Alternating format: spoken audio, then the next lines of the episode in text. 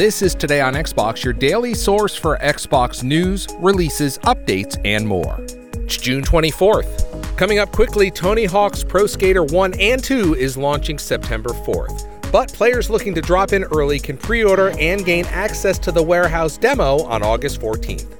Players will get access to the first ever level in Tony Hawk Pro Skater history and skate as the Birdman himself while completing incredible combos and trying to pull off the 900.